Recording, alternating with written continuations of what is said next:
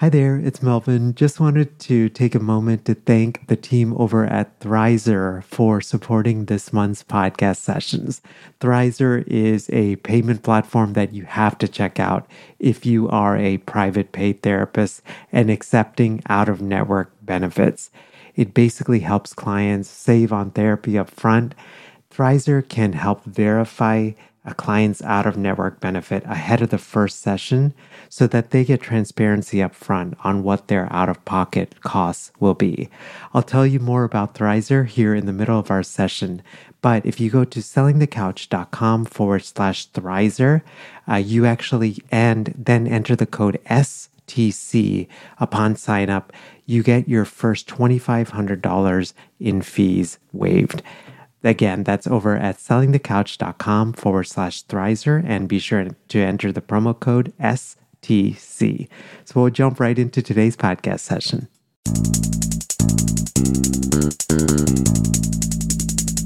Hello, hello. Welcome to session 140 of Selling the Couch. Hope you're doing wonderfully well. My guest today is Maureen Werbach. Maureen, if you guys, if you're on Facebook, you may have noticed Maureen or you may have seen Maureen. Uh, she's quite active in the STC community.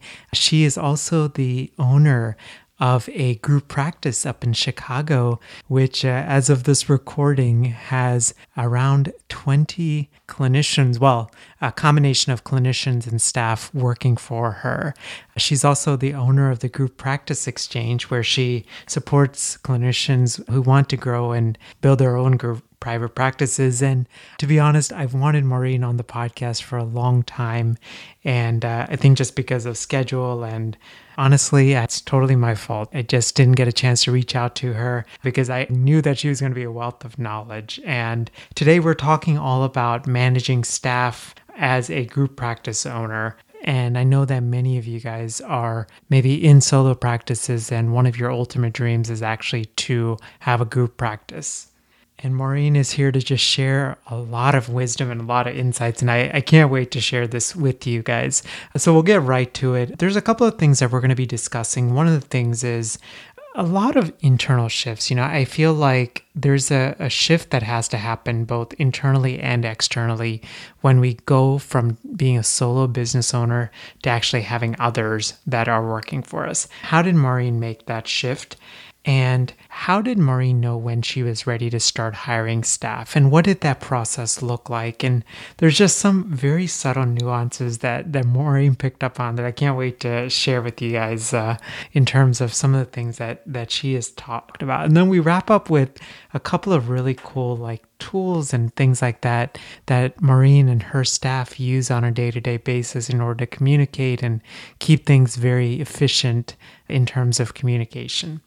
So here is my conversation with Maureen Werbach from the group practiceexchange.com. Hi, Maureen. Welcome to Selling the Couch. Hi, Melvin. It's so good to be here. I wanted to like publicly apologize before anything because I feel like, man, I have thought for a long time. I was like, Mari, I need to have Maureen on the podcast, and it's taken me way too long, but I'm so grateful you said yes and looking forward to our conversation. So am I. I'm totally excited. This is a good topic. You are extremely busy. You own a group practice. You have a, a, website where you help clinicians called the Group Practice Exchange.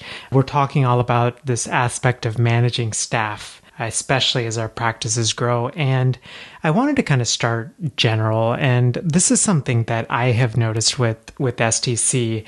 One of the hardest transitions for me has been making this mental shift from being solo to being more of a CEO, especially as I've had to hire folks from like a VA to a podcast editor to someone that helps with my website and all of these things. And I wanted to just start there. Like, what was it like for you?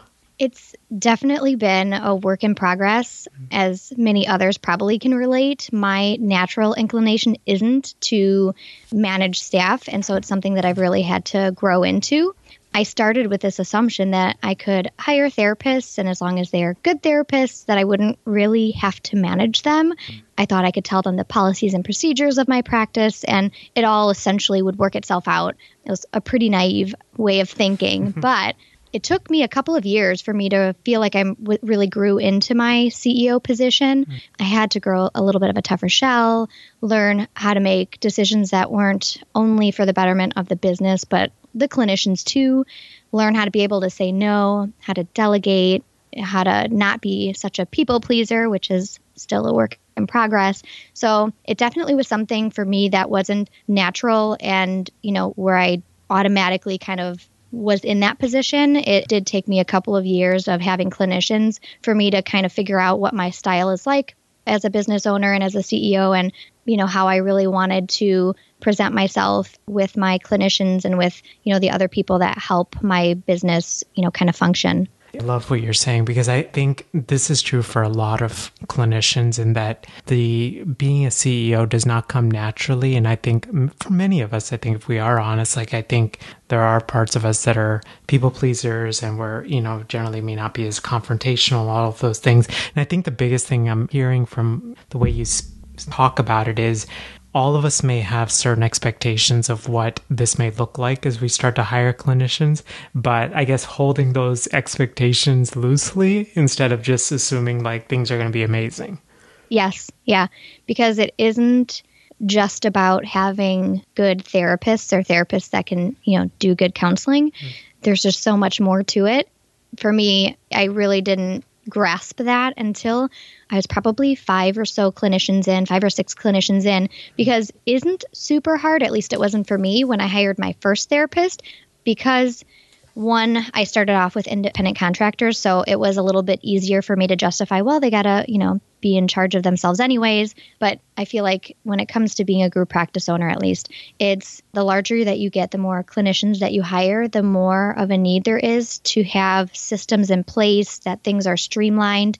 And then that's where the managing of staff part comes in because it's not the majority of the time, I notice that I'm not ma- having to quote unquote manage staff because they aren't working with their clients in the right way. It usually, more often than not, has to do with following through with procedures, making sure they're charging that no show fee, or you know, doing their notes on time, which are all the things that you assume are, you know, you say it once and it'll it'll be done and followed through with, but that tends not to be the case and that's usually the thing that you have to learn to grow into in terms of being able to, you know, hold firm on your boundaries as a group practice owner. So yeah, that definitely was something that took me a couple of years. And I think the more clinicians that you have, the more opportunities you have for being challenged in that way. You said there was like the first couple of hires, they were independent contractors. They didn't feel as big, but it was really that fourth or fifth sort yeah. of hire that you noticed. Like, I guess, what do you think looking back? what are some assumptions that you made in those initial like maybe first two hires that then you know by the fourth or fifth one you were like man i gotta like sort of reframe this and look at it differently i think my biggest one was that i didn't need to have so many systems or in my head at the time it was like all these rules in place mm. and that I really wanted each clinician to feel like they had the ability to decide whether or not they wanted to charge a no show fee. For me personally, it wasn't about the money. So I didn't ever feel like I want you to charge that no show fee. I'm using that as an example. Mm. Because, you know, it brings in revenue. For me, I thought, like, I really want you to be able to choose if that fits your kind of way of wanting to be a clinician? Does it mm. suit your personality? Does it suit your style of being a therapist to charge no show fees or to give, you know, one or two freebies or whatnot? And so in the beginning, I think my, you know, biggest mistake was assuming that I can really put everything in the hands of the clinicians in terms of deciding how they want to do everything from seeing clients to how fast they want to do their notes to you know whether or not they're going to charge that no show fee. And it wasn't until i had handful of therapists, you know, around five, that I realized it is so messy to have everyone deciding, you know, willy nilly how they want to do things. Sometimes, mm. you know, I had some clinicians that were held their boundaries really well and charged those no show fees right from the first no show because they would have that conversation at the intake appointment or that initial appointment saying, this is the policy. Where I had other clinicians who maybe didn't talk about that, you know, the policies and stuff to their clients at that first appointment. So they give one or two away. And it wasn't until later that with my biller and, you know, between me and my biller and my clinicians, I was like, so wait, is she charging the no show fee or not? And then the mm-hmm. other one was and the other one wasn't. And I kind of got to this point where I was like, I just, although I want everyone truly, and it's still I'm still this way now. I really truly want everyone to have as much autonomy as possible there are certain things that have to be streamlined and be consistent and the same across the practice. Such a great way of looking at it. So, I guess I would imagine this depends on the practice, depends on the size and all of these things. But in general, like, what have you noticed are things that you can give some autonomy to clinicians to make a decision on versus like things that are probably better that you streamline? Well, my first and kind of biggest thing is I completely want clinicians to see the clients that they want to see. And so I know that in consulting with practices and also kind of how I was in the beginning, when you first hire your first one or two therapists, your main thought is to just fill them up because you want them to not leave. You want them to feel the value in staying at your practice. And there's this pressure that we put on ourselves and maybe that our clinicians might put on us to fill them up. And so one of the first things that I think is important is that clinicians really have the choice to see the clients that they want to see that are within their niche area that make them feel good and not to just give them whatever referrals are coming in because you want to fill them up you know? And i know in the beginning that's kind of what i did. I would have couples come and i would say okay jill has this opening even though jill didn't necessarily like to work with couples but she also would say you know i, I want to fill up. Yeah I'll, I'll take them and it wasn't until a little bit later you know with i think maybe two to three clinicians in that i was like although you guys are agreeing to seeing whatever I don't think that that's one benefiting the clients, but two, I don't see that you will long term be happy about this. So, my number one thing is making sure that my clinicians are making actual decisions about the clients that they want to see and the clients that that they don't want to see and then that my intake person follows through with that and so they're 100% in charge. If someone does not want couples, they're not getting couples. If someone does not want to work with kids, they don't get kids. If someone doesn't want to work with adults, they're not getting adults. Hmm. They work with the population that is within their specialty, within their niche areas, and that's it. I imagine, I don't know, I think this may have been true, but like, so when you're first starting out, right? Like, mm-hmm. as you had those first couple of hires, I imagine there's this pull of, oh my gosh, I got to fill this new hires like caseload, right? Absolutely. So, I guess looking back, do you think it was that sort of like, I guess, I don't know if fear is the right word, but like, yep. Do you think that's what it was? Or, because absolutely. It, it sounds There's like a fear of failure. Right. I, you know, you don't know if you're going to, if the decision you made to hire that first person mm-hmm. is a good decision, if you're going to be able to be a good leader, if you're going to even be able to have enough clients walking in the door. And so, definitely for me, it was there was an underlying fear that the clinician would eventually say, you know, I'm not getting enough clients. I need to look elsewhere. Or that clients weren't coming in the door and I would have to tell her, I guess I made a bad decision. I can't seem to get more referrals, you know? So I know that's for many people in the beginning, fear is kind of an underlying emotion mm. with your first couple of hires until you get this into the swing of it. Uh, well, it sounds like I, I think what you're saying is uh, realize that fear is really normal. And I don't know if this is true, but like as much as possible, try to like hold that fear and really talk with those clinicians, see what their ideal clients are, because it's not just about giving them that first client or first couple of clients. It's ultimately about their happiness, right? And if they're happy, then the entire practice sort of functions in a healthy way. Yeah. I always like to say, you know, joking but not joking that I care more about the clinicians than I do the clients mm-hmm. because I feel like if my clinicians are happy, then they're going to be doing the work that needs to be done to help their clients the most. So, you know, I know in a, um, the sales world, it's always focused on consumer. Mm. And for me, I kind of look at it in the other way. And I'm my focus really is completely on making sure that the clinicians have the tools that they need, the resources they need, that they're feeling valued, that they have my attention when they need it. Because I think when that happens, they're motivated to go to trainings, to be their best selves, to do their best work. And I think what you're saying is a lot of, I think, making this transition from individual to sort of a CEO role is seeing the immediate situation in the present moment, but also recognizing sort of like, if I make this decision now, here are some of the things that could happen in the future, right? Like with the trainings and stuff like that. So if you're giving them ideal clients and they're motivated, all these different aspects. Yeah. It's definitely looking past just the immediate situation, more about the longevity. I wanted to shift a little bit. And, and before we talk about managing staff, let's talk a little bit about hiring. I broke these questions into like two aspects. So, like, sort of the internal pull and the external thing, right? Yeah. So, for you, like, internally, how did you know that you were ready to hire that first clinician?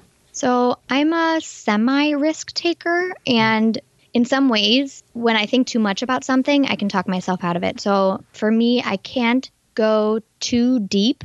Otherwise, I will talk myself out of it. So, what I did was I thought about my business plan, which I know most people don't do, and I did not admitting I did not do a full business plan at this time. I didn't do it until a year or so later, but I did kind of a mini business plan and I thought about, you know, what I really wanted.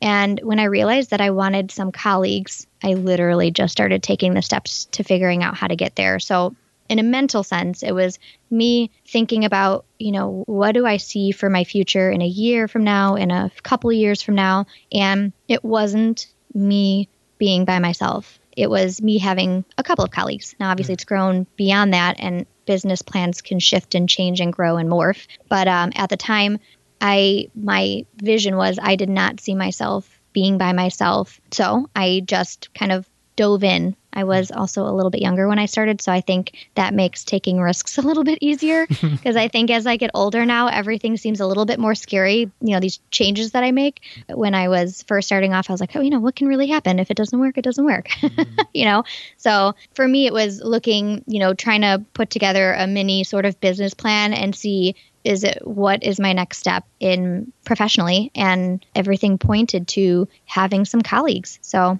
i really just you know laser focused in that direction and, and that's what i did. Mm. so that was kind of the mental process. Yeah no I, I feel like we hear terms like business plans and we're like you know especially for most helpers or healers are like no i'm not going down that path right? But mm-hmm. i like it because it gives some like objective clarity, right? Like it takes, in some ways, I, I, think it takes the emotions a little bit out of the hiring process, right? So for you, the vision was you realized you didn't want to be isolated, you wanted to work with other clinicians, right? So what's that next logical step I need to do to make that happen? Right, right. exactly. And I wanted to handle that second part of that question. So externally, how did you know? Like, what was going on in the practice to know that you know what I'm I'm ready to to make that hire? So for me personally, I I had one one of my kids when I first started. Mm. So I knew that I didn't want to have see more than 15 clients and um, I had my own space. So I saw my 15 clients. I don't remember if it was between 2 days or 3 days. I think 3 days. Mm. But I had a lot of open space. And so for me, I knew externally that it was a, a good time when my own caseload was full and referrals were still coming in and i had my existing space so in terms of risk it was pretty low because i you know had my own space and four ish days of the week it was empty hmm. so i thought i mean what risk could there be in finding someone who could work potentially the days that I'm not in and, and see how it works. So that was kind of my how I knew on the outside that I was ready was that I was full. There were still some referrals coming in that I could potentially give to someone else, and I had the space. So when that first space was it like was it just a single office or did you have multiple? Like what was that first office? Well, when I kind of made a couple of jumps, when I mm. First started, I rented month by month in a chiropractor's office hmm. or an acupuncturist, sorry, not a chiropractor, an acupuncturist's office. So for the first six months, I rented a space in there. And then I got my own it was a storefront which i would never do again because people just walk in from the from the street yeah like but hey there's marie should go in yeah like yeah, I had because I work in my neighborhood, so I, you know, my friends would pass by, but also just strangers being like, "What is this urban wellness?" And then, you know, just walking in. So I had a storefront. It was the waiting room was the front end, and then the back had an office. So I had um, maybe one month into moving into that space, I decided to hire someone. So yeah, I had my own space. Well, the name is awesome. You know, it's like curiosity peaks and everything, right? Urban wellness. Yeah. Yeah. What is this? I wanted to sh- ask you, like, in general, as you think about hiring, how do you know, like, you're ready to hire? I'm, and I guess we should even take a step back. How many clinicians do you have in your practice now?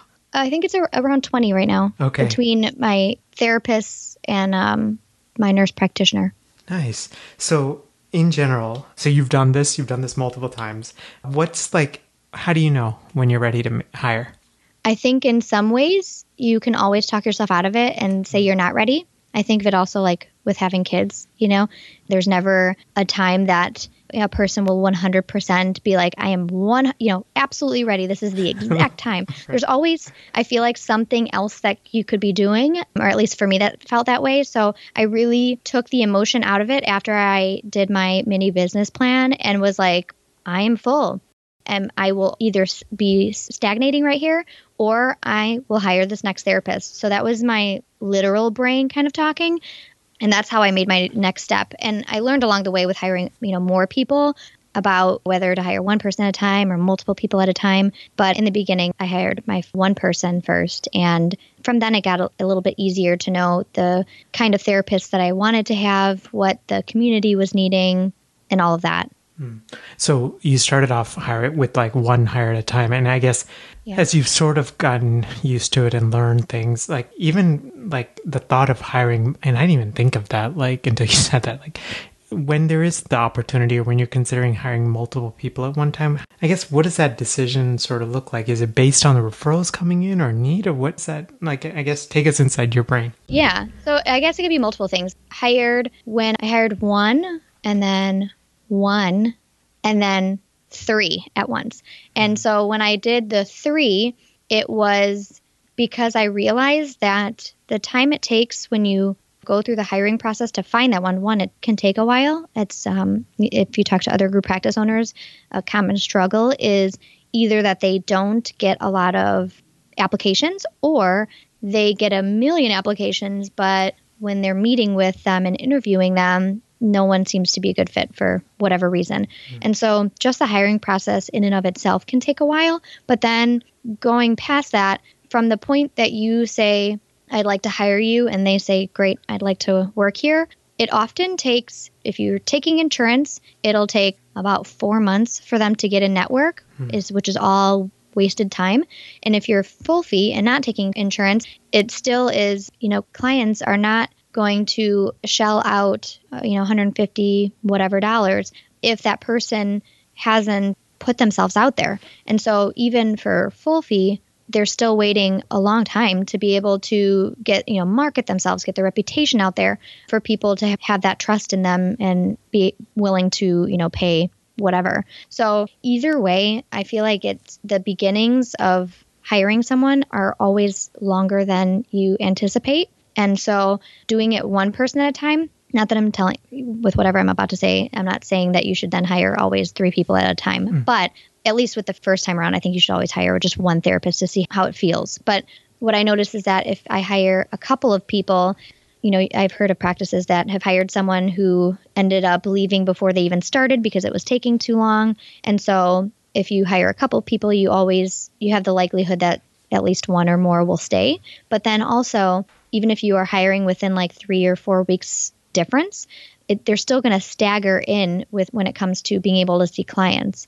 You know what I'm saying? So, like, one will get in if one is taking insurance, one will get in a few weeks before the other one, which will give them some grace time to grow their caseload while the other one is still waiting. So, I found that hiring a, a couple of people at once tends to make life easier because it's kind of an overwhelming process to go through the hiring and training process with people and I'm usually pretty tired and want a vacation afterwards. and so it's kind of nice to do it all at once. And so with my second location when I opened the second location I hired all six people at once.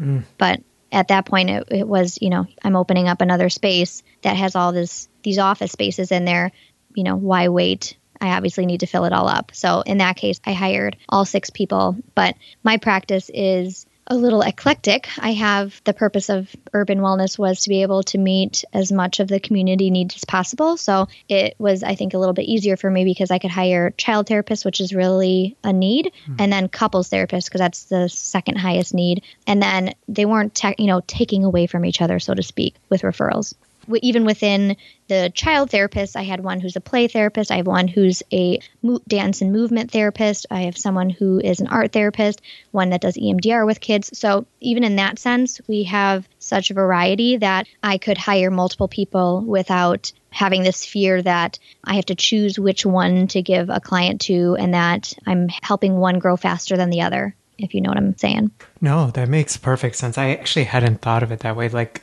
so it sounds like what you're saying is as you even think, especially if you're thinking about hiring multiple clinicians, it might be good to look at things like their license or their degree, right? Like, or mm-hmm. the niches they work with, or the, you know, even if you do hire in a cluster, like thinking about that immediate hire. I feel like this is the common theme of this episode, like thinking in the present, but always planning for the future. Uh, mm-hmm. Uh, so, like thinking in the present about hiring, and then, but also knowing that, you know, at some point, especially they're going to get credentialed or they're all going to be coming in. And you also want to think about sort of referrals and things like that down the line. Right.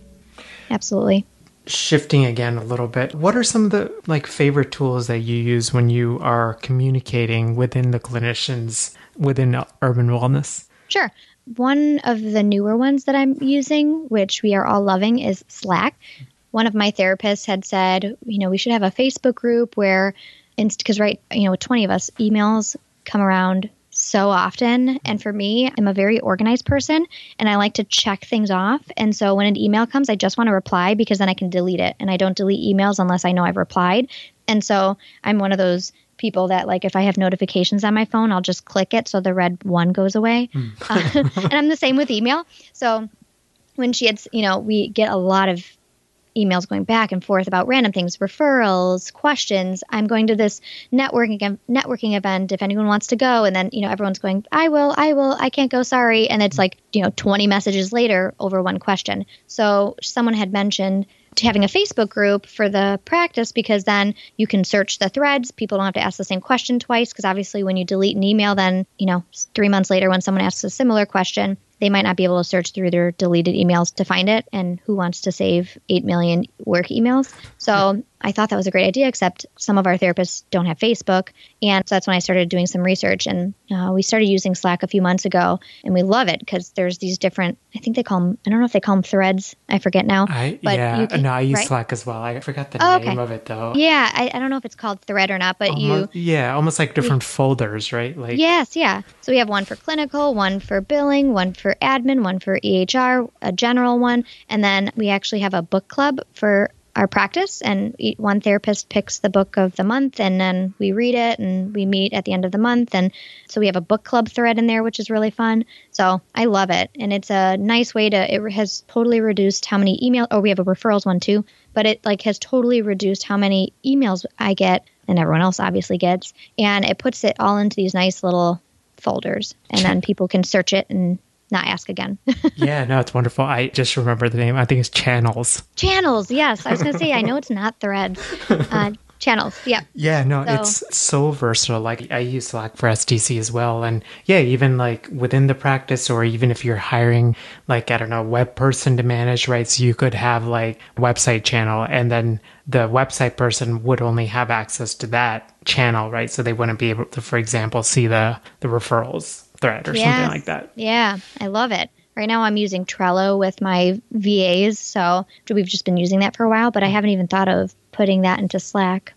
I've actually I have a hard time understanding the different like I think I get Trello, but like I don't know, like I think I started on Slack and I've just yeah. been using it. So you like Slack? Any other kind of tools that you really like? Yeah, and then I would say with being a group practice, for us it's Virtru and Google Drive, which mm-hmm. we have a G Suite. So our Google Drive is, you know, I don't know the right word, but encrypted and all yeah. safe and all of that because it's through G Suite. But Google Drive has all of our it's really easy for me to share different documents in there, like our letterhead and our intake paperwork. I put a copy of our contracts in there so that clinicians have access to it if they ever want to look at it. People can share their own documents. So everything, every kind of template or document is in there and everyone has access to it. My we have a wait list, or I call it a wait list, even though it may not always be one, but it's where my intake person and I have access to how many referrals we've gotten in a month, how many of those got scheduled, how many of those, you know, did they she couldn't get a hold of them, and so they either moved on or we didn't schedule them.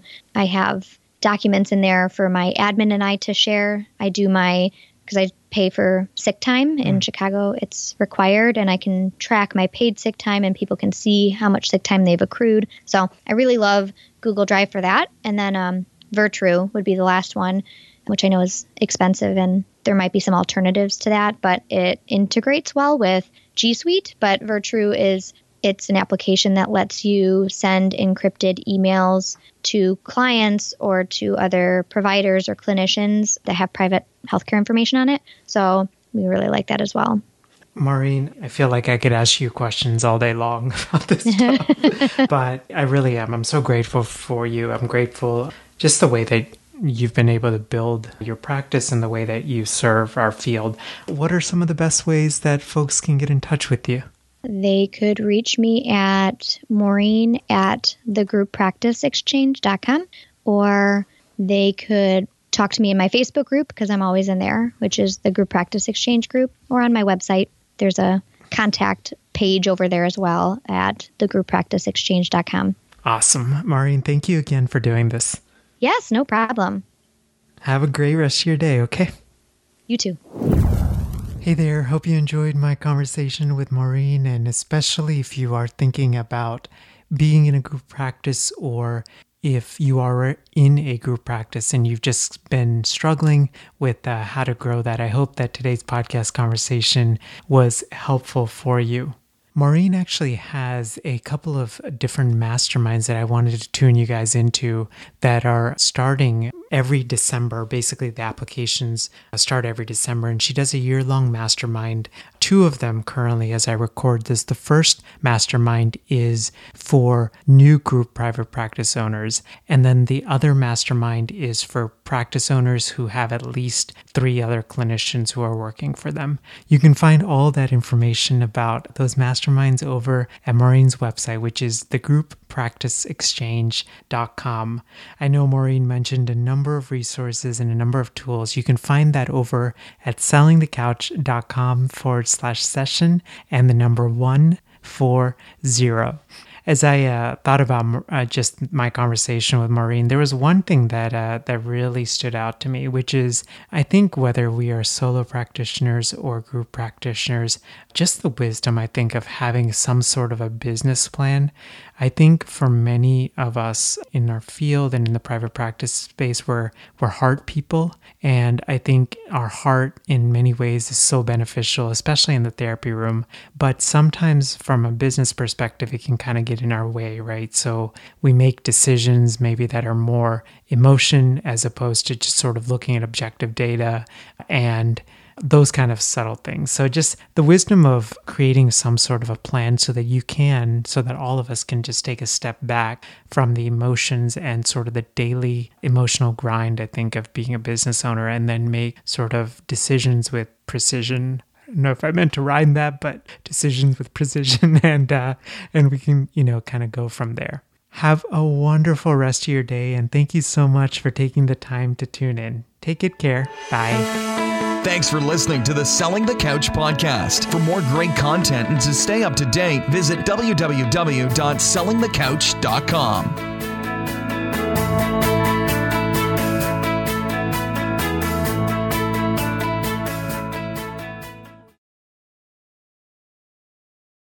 So, if you've been listening to the STC podcast for a while, or you've been listening to podcasts and you've had this thought of, Mel, I would love to launch my own podcast in order to grow my business, just wanted to encourage you to check out our free podcasting workshop, which is over at sellingthecouch.com forward slash podcasting workshop.